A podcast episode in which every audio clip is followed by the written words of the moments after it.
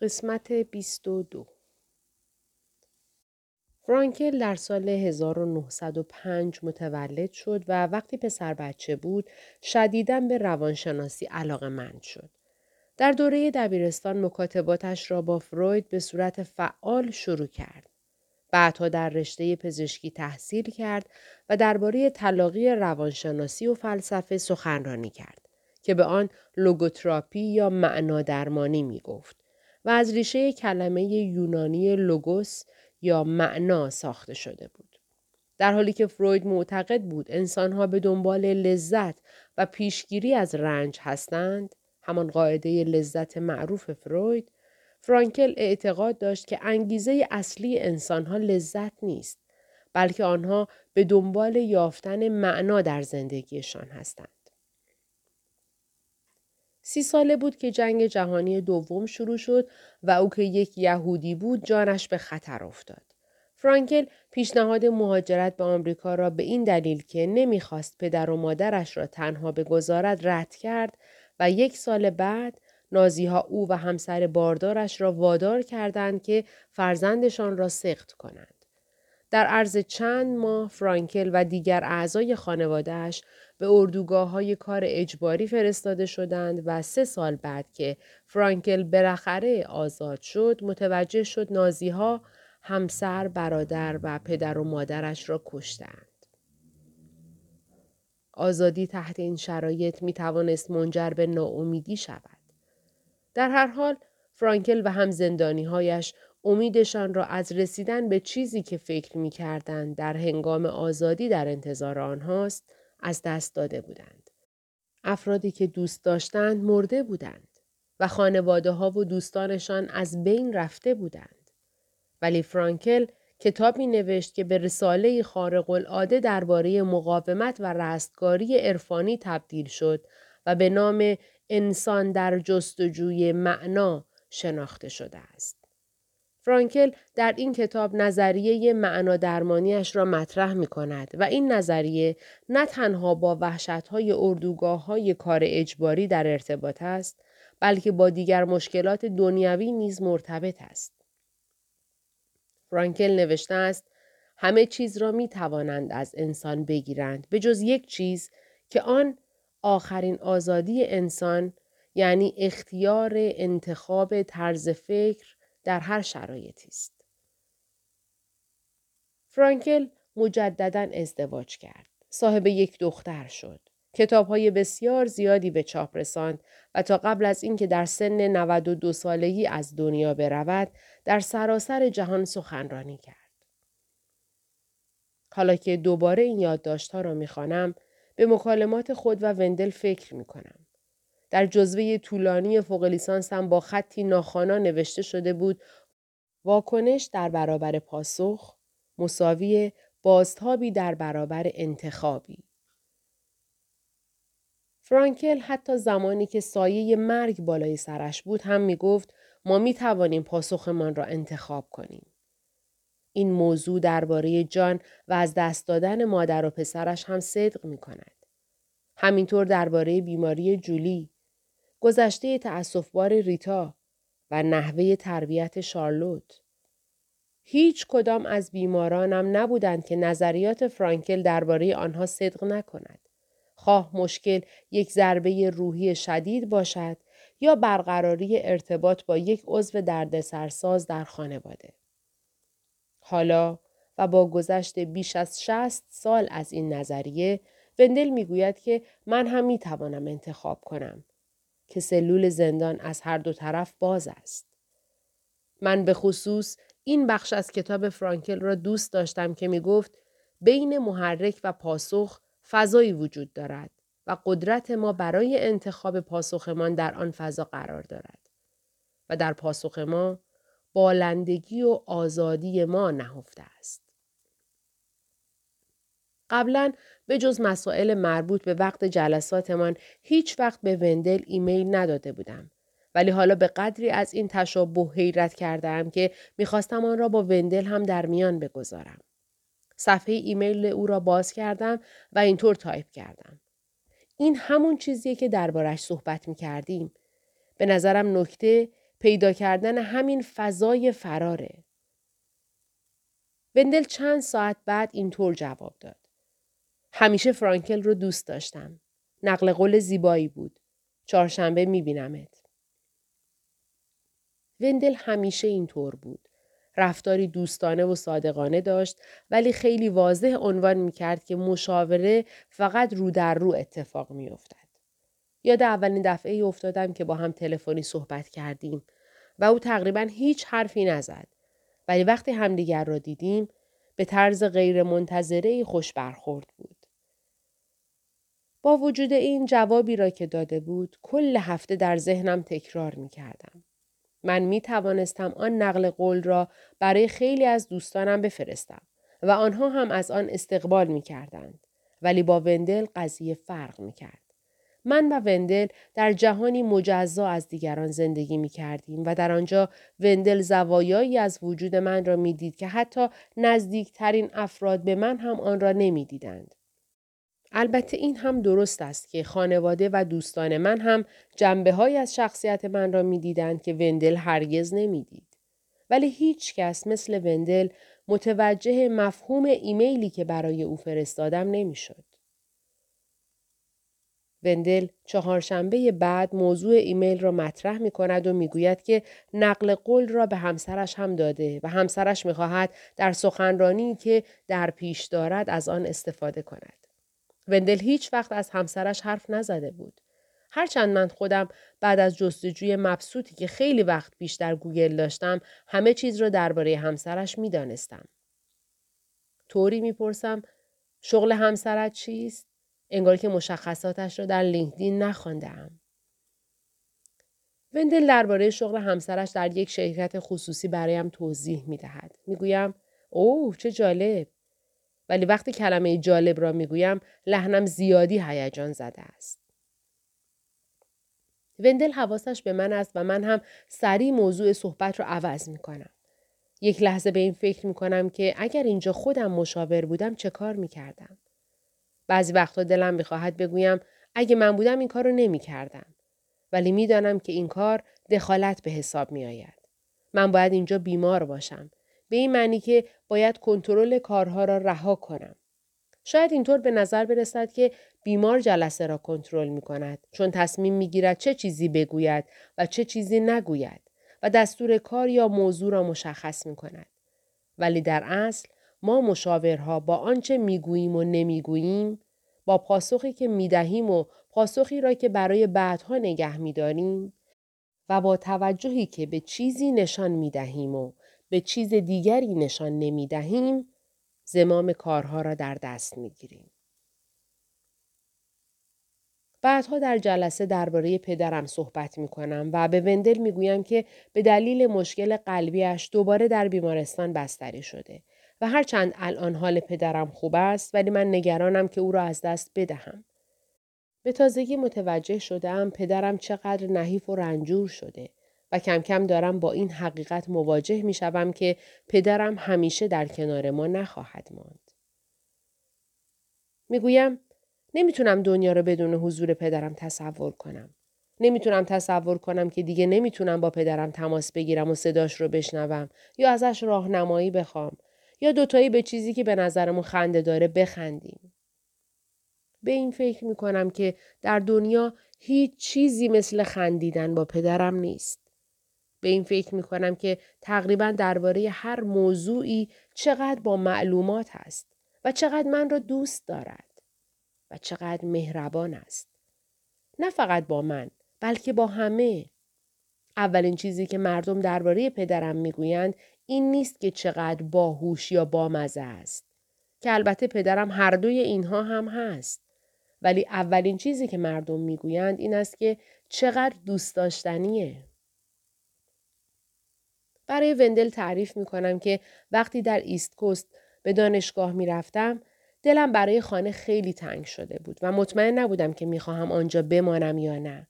پدرم غم را در صدای من شنید و سوار هواپیما شد و حدود پنج هزار کیلومتر پرواز کرد تا در سرمای زمستان روی یک نیمکت در پارکی روبروی خوابگاه با من بنشیند و فقط به حرفهای من گوش کند.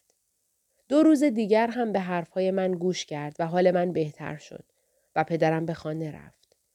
سالها بود به این قضیه فکر نکرده بودم. من درباره چیزی که آخر هفته گذشته بعد از مسابقه بسکتبال برای پسرم اتفاق افتاد هم به وندل گفتم. وقتی که پسرها دویدند رفتند تا پیروزیشان را جشن بگیرند.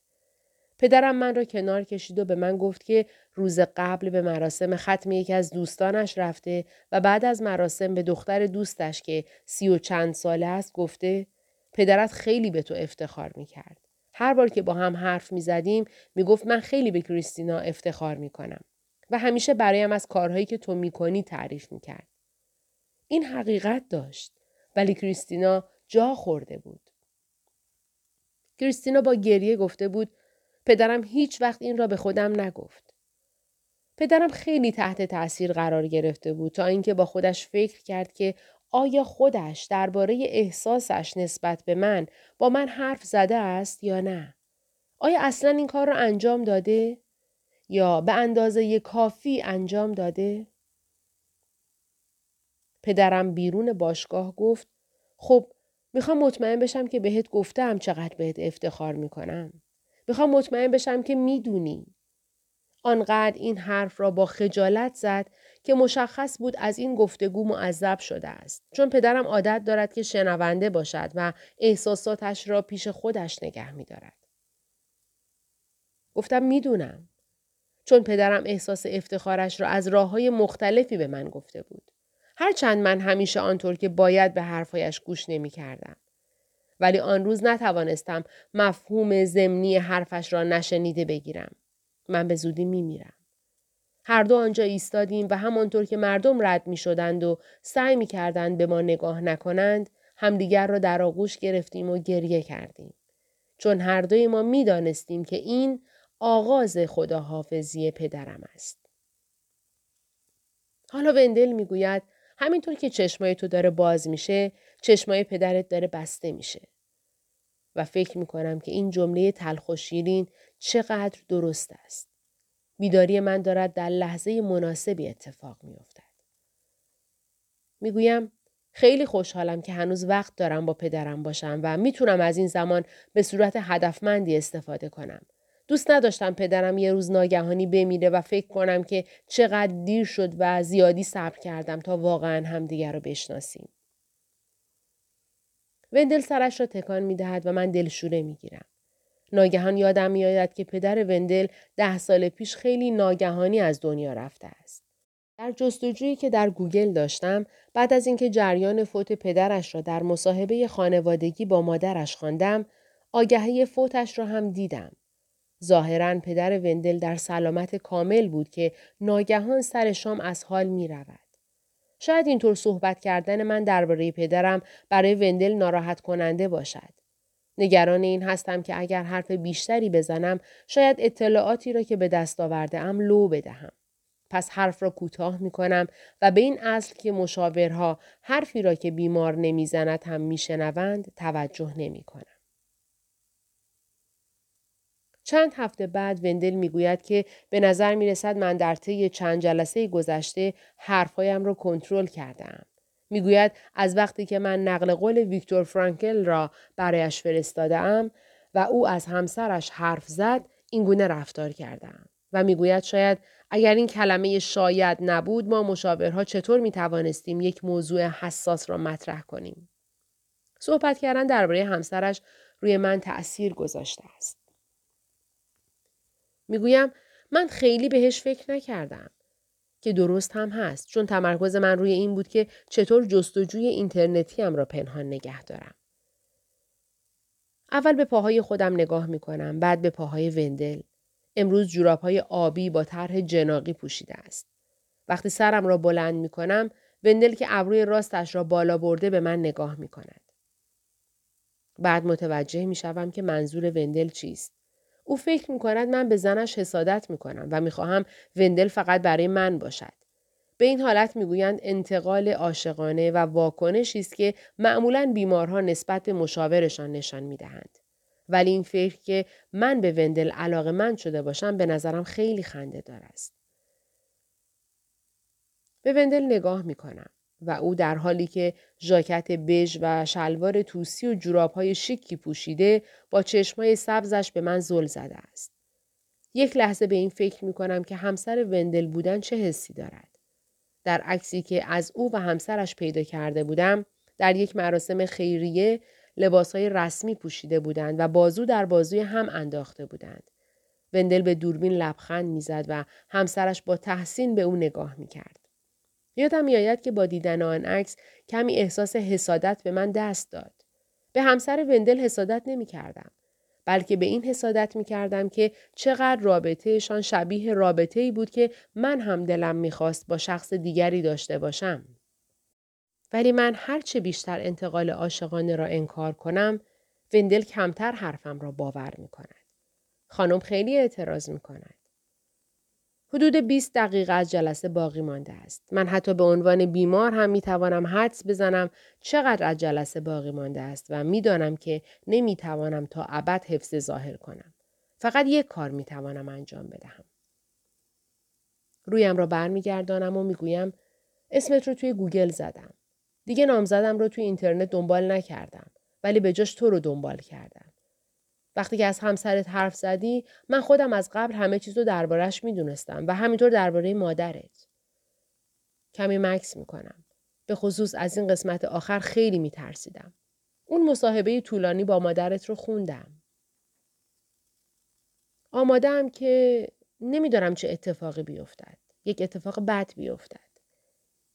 گردبادی وارد اتاق بشود و رابطه من را به شکلی نامحسوس ولی غیرقابل جبران خراب کند. منتظرم تا همه چیز بین ما غیر صمیمی، متفاوت و دگرگون بشود. ولی در عوض عکس آن اتفاق می افتد. اینطور احساس می کنم که انگار طوفان وارد اتاق شده. در اتاق چرخیده و به جای خرابی از خودش شفافیت به جا گذاشته است. احساس می کنم سبک شدم و باری از دوشم برداشته شده است. شاید رو در رو شدن با حقایق دشوار بهایی باشد که باید با مطرح کردن آنها بپردازیم. ولی پاداش این کار هم آزادی است. حقیقت ما را از بند شرم رها می کند. بندل سرش را تکان می دهد و ما در سکوت با هم گفتگو می کنیم. من متاسفم. نباید این کارو می کردم. این کار تجاوز به حریم خصوصیه. او اشکالی نداره می‌فهمم. طبیعیه که احساس کنجکاوی بکنی. من برات خوشحالم که خانواده گرم و صمیمی داری. او ممنونم. امیدوارم تو هم یه روزی صاحب همچین خانواده ای بشی. بعد یک نمونه از این مکالمه را با صدای بلند هم داشتیم. درباره حس کنجکاوی من هم صحبت کردیم. که چرا من آن را مخفی کردم و چه حسی داشتم از اینکه آن راز را پیش خودم نگه داشتم. در این حال که خیلی چیزها درباره وندل می دانستم. فکر می کردم با برملا کردن آن چه اتفاقی می افتد و حالا که این کار را انجام داده ام چه احساسی دارم و من به این دلیل که خودم یک مشاور هستم یا شاید هم بیماری هستم که باید از این موضوع سر در بیاورم از وندل می‌پرسم از اینکه فهمیده او را در اینترنت دنبال کردم چه احساسی دارد. آیا چیزی هست که من فهمیده باشم ولی او دلش نمی‌خواست آن را بدانم؟ آیا احساسش درباره من، درباره ما تغییر کرده است؟ فقط از یکی از پاسخهایش تعجب می کنم. اینکه می‌گوید تا حالا مصاحبه مادرش را ندیده است. اصلا نمی‌دانست که در اینترنت وجود دارد.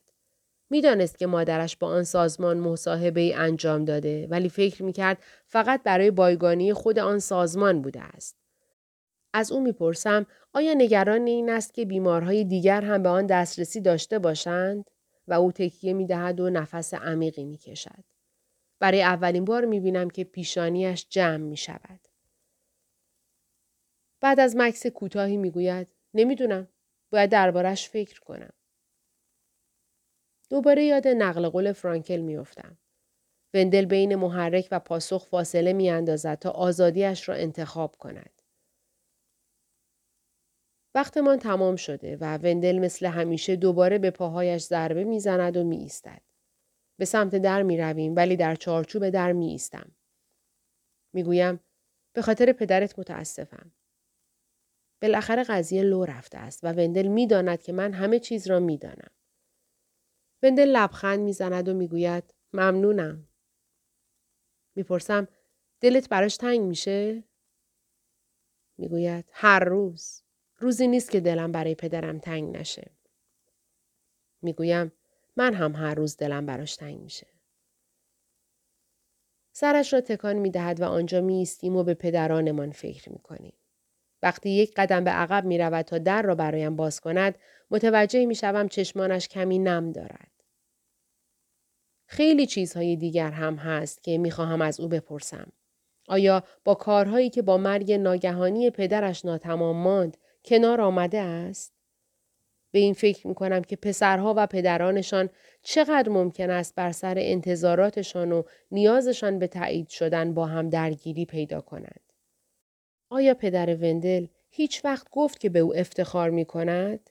آن هم نه علا رقم این که وندل کار خانوادگیشان را نپذیرفت و راه خودش را رفت. بلکه به همین دلیل. دیگر درباره پدر وندل چیزی نخواهم فهمید. ولی در هفته های دیگر درباره پدر خودم خیلی صحبت خواهیم کرد. و در خلال همین صحبت ها مشخص می شود که هرچند هدف من از پیدا کردن یک مشاور مرد این بود که امید داشتم بتوانم درباره مسئله جداییم از یک فرد بیطرف راهنمایی بگیرم ولی در عوض یک نسخه از پدرم را پیدا کردم. چون پدرم هم باعث می شود احساس کنم کسی هست که می تواند من را با تمام جزئیات ببیند. چهل و یک یک پارچگی در برابر یأس ریتا روبرویم در اتاق نشسته است و شلوار زیبا و کفشهای راحتش با تمام جزئیات گویای این است که چرا شرایط زندگی ریتا اینقدر ناامیدانه است. این جلسه ریتا هم مثل بقیه جلسات شبیه نوه سرایی است که مدام آشفته تر هم می شود. چون در میان بره از زمان که ریتا اصرار بر این موضوع داشته که چیزی در زندگیش تغییر نخواهد کرد، اقدام به ایجاد تغییراتی کرده که هم کوچک و هم شگرف هستند. قبلا وقتی که ریتا و مایرون با هم دوست بودند، قبل از رندی مایرون برای ریتا وبسایتی درست کرده بود تا نقاشیهایش را آنلاین نمایش دهد و می گفت ریتا به این ترتیب می تواند نقاشیهایش را مرتب کند. و آنها را به دیگران هم نشان بدهد. ولی ریتا فکر نمی کرد که به وبسایت نیازی داشته باشد و می‌پرسید کی وبسایت منو می‌بینه؟ مایرون می‌گفت من می‌بینم. سه هفته بعد ریتا وبسایتی دقیقا با یک بازدید کننده داشت. البته اگر ریتا را هم حساب می کردید که راستش عاشق وبسایتش بود، تعداد بازدید کننده ها دو نفر می شد. وبسایت خیلی حرفه‌ای به نظر می رسید. ریتا در هفته های اول هر روز ساعت ها می نشست و وبسایت را نگاه می کرد و ایده هایی برای برنامه های جدید به ذهنش می رسید و نقاشی هایش را در نمایشگاه تصور می کرد. ولی وقتی مایرون با رندی آشنا شد، هیجان ریتا فروکش کرد. حالا دیگر چرا باید زحمت بکشد و چیز جدیدی به اشتراک بگذارد؟ به هر حال بلد هم نبود با آن وبسایت لعنتی کار بکند. بعد یک روز بعد از ظهر وقتی مایرون و رندی را در حالی که دست یکدیگر را گرفته بودند در لابی ساختمان دید برای اینکه حالش بهتر شود با عجله به فروشگاه لوازم هنری رفت و پول زیادی خرج خرید لوازم نقاشی کرد. وقتی وسایل را به آپارتمانش می برد به چند بچه برخورد کرد که معلوم نبود از کجا به بیرون دویده بودند و کیسه های بروس، آکریلیک، گواش و بومهای نقاشی و جعبه های گل سفالی به زمین ریختند. ولی دو دست نیرومند در آخرین لحظه ریتا را که او هم در حال افتادن بود نجات داد.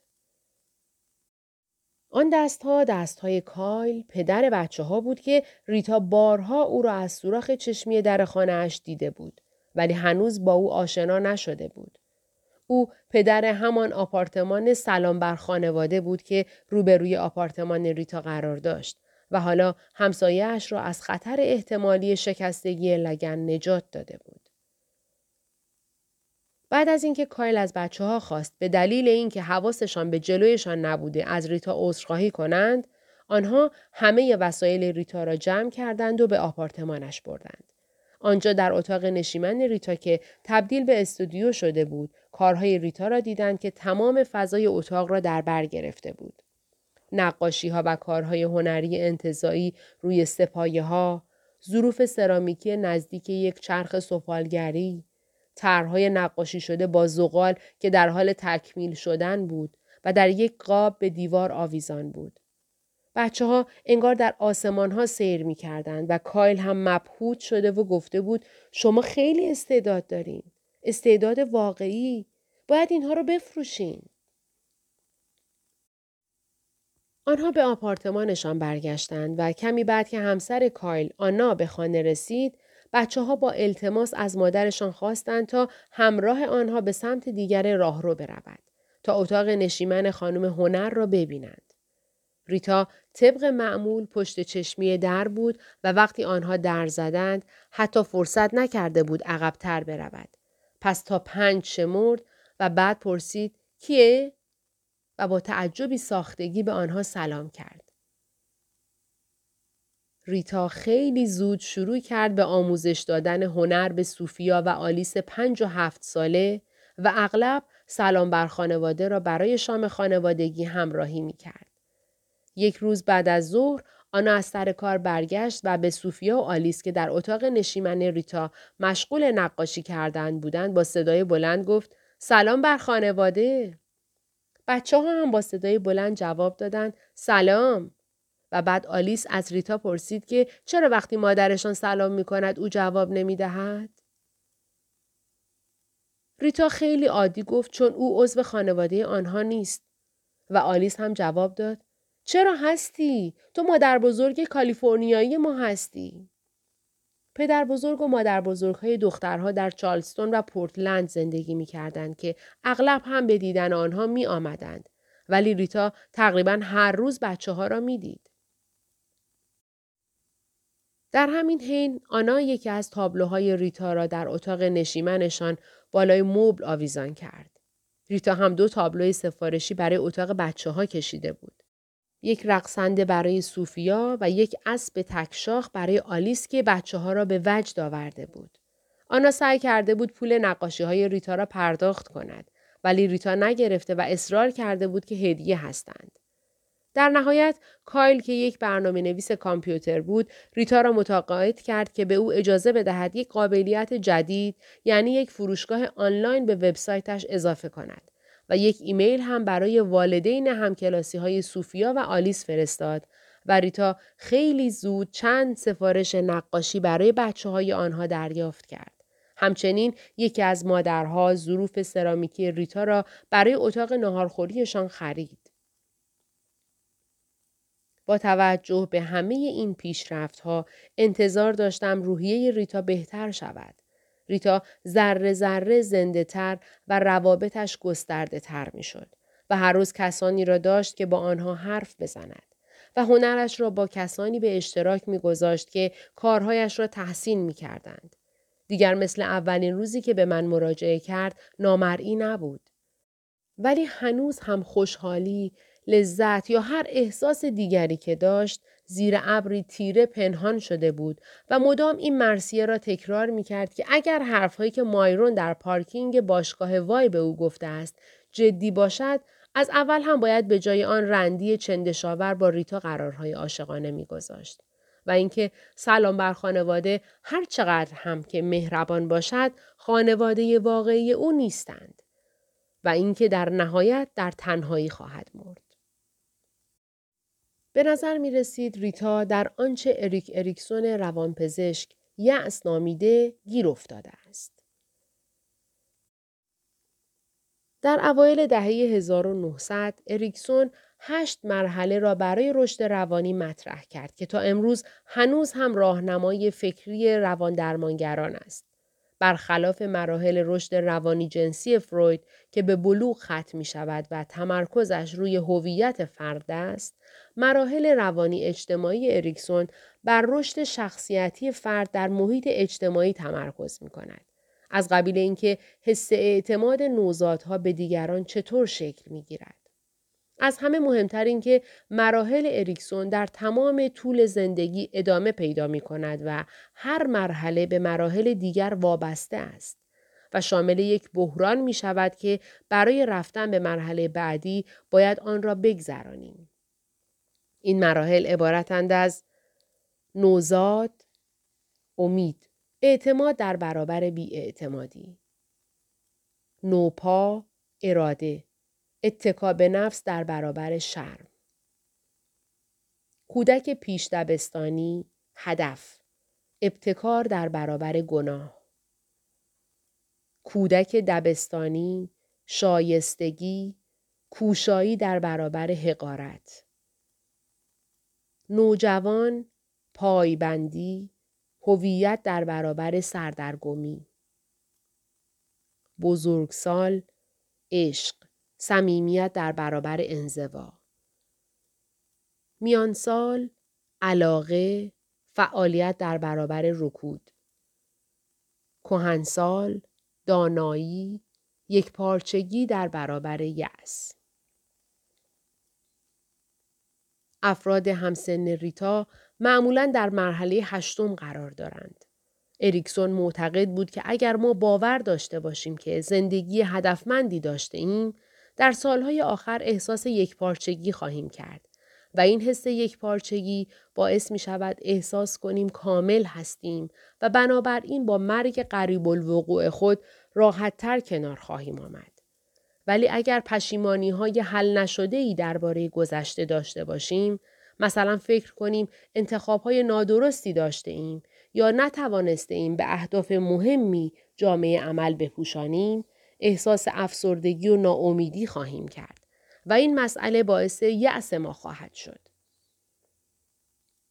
به نظرم می رسید احساس یأسی که ریتا اکنون نسبت به مایرون داشت از یک یأس قدیمی نشأت می گرفت و به همین دلیل لذت بردن از اتفاقهایی را که باعث گسترش دامنه زندگی ریتا شده بود برایش سخت می کرد. ریتا عادت کرده بود دنیا را از زاویه کمبود بنگرد و در نتیجه لذت برایش امری بیگانه بود. اگر به ترک شدن از سوی دیگران عادت کرده باشید یا از قبل با حس ترد شدن و ناامیدی از سوی دیگران آشنا باشید اگرچه حس خوبی نیست اما حداقل در مواجهه با این موارد قافلگیر نخواهید شد چون از آداب و رسومی که به آن خو کرده اید خبر دارید اما به محض اینکه در یک قلمرو بیگانه قدم بگذارید اگر با افراد قابل اعتمادی وقت بگذرانید که شما را دلپذیر و دوست داشتنی می‌دانند ممکن است مضطرب و گیج شوید و ناگهان همه چیز برای شما ناآشنا می شود. هیچ نشانه مشخص و هیچ راهنمایی وجود ندارد و تمام محاسبات دنیایی که به آن عادت داشتید به هم ریخته است. شاید مکانی که به آن تعلق داشتید خیلی خوب نبوده. حتی ممکن است خیلی هم بد بوده باشد. ولی دقیقا می دانستید آنجا چه چیزی در انتظارتان است. ناامیدی، هرج و مرج، تنهایی، انتقاد. درباره این موضوع با ریتا صحبت کردم. درباره اینکه او در بخش زیادی از زندگیش نمی‌خواست نامرئی باشد بلکه می‌خواست دیده شود و حالا در ارتباط برقرار کردن با همسایه هایش در مردمی که کارهای هنریش را می خریدند و در ابراز علاقه مایرون همین اتفاق می افتاد. این مردم از همنشینی با ریتا لذت می بردند. او را تحسین می کردند. دوستش داشتند و او را می دیدند.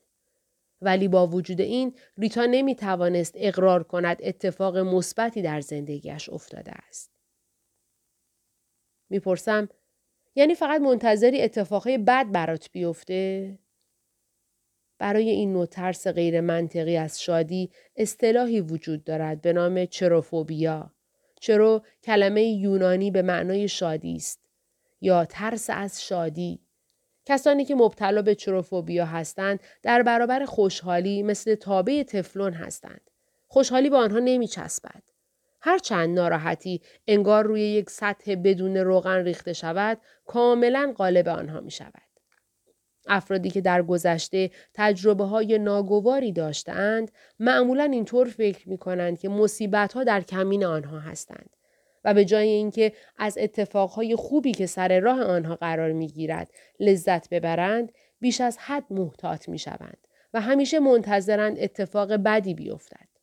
شاید به همین دلیل بود که ریتا با وجود اینکه می‌دانست یک جعبه دستمال کنارش روی میز است با دستپاچگی در کیفش به دنبال دستمال های استفاده شده میگشت.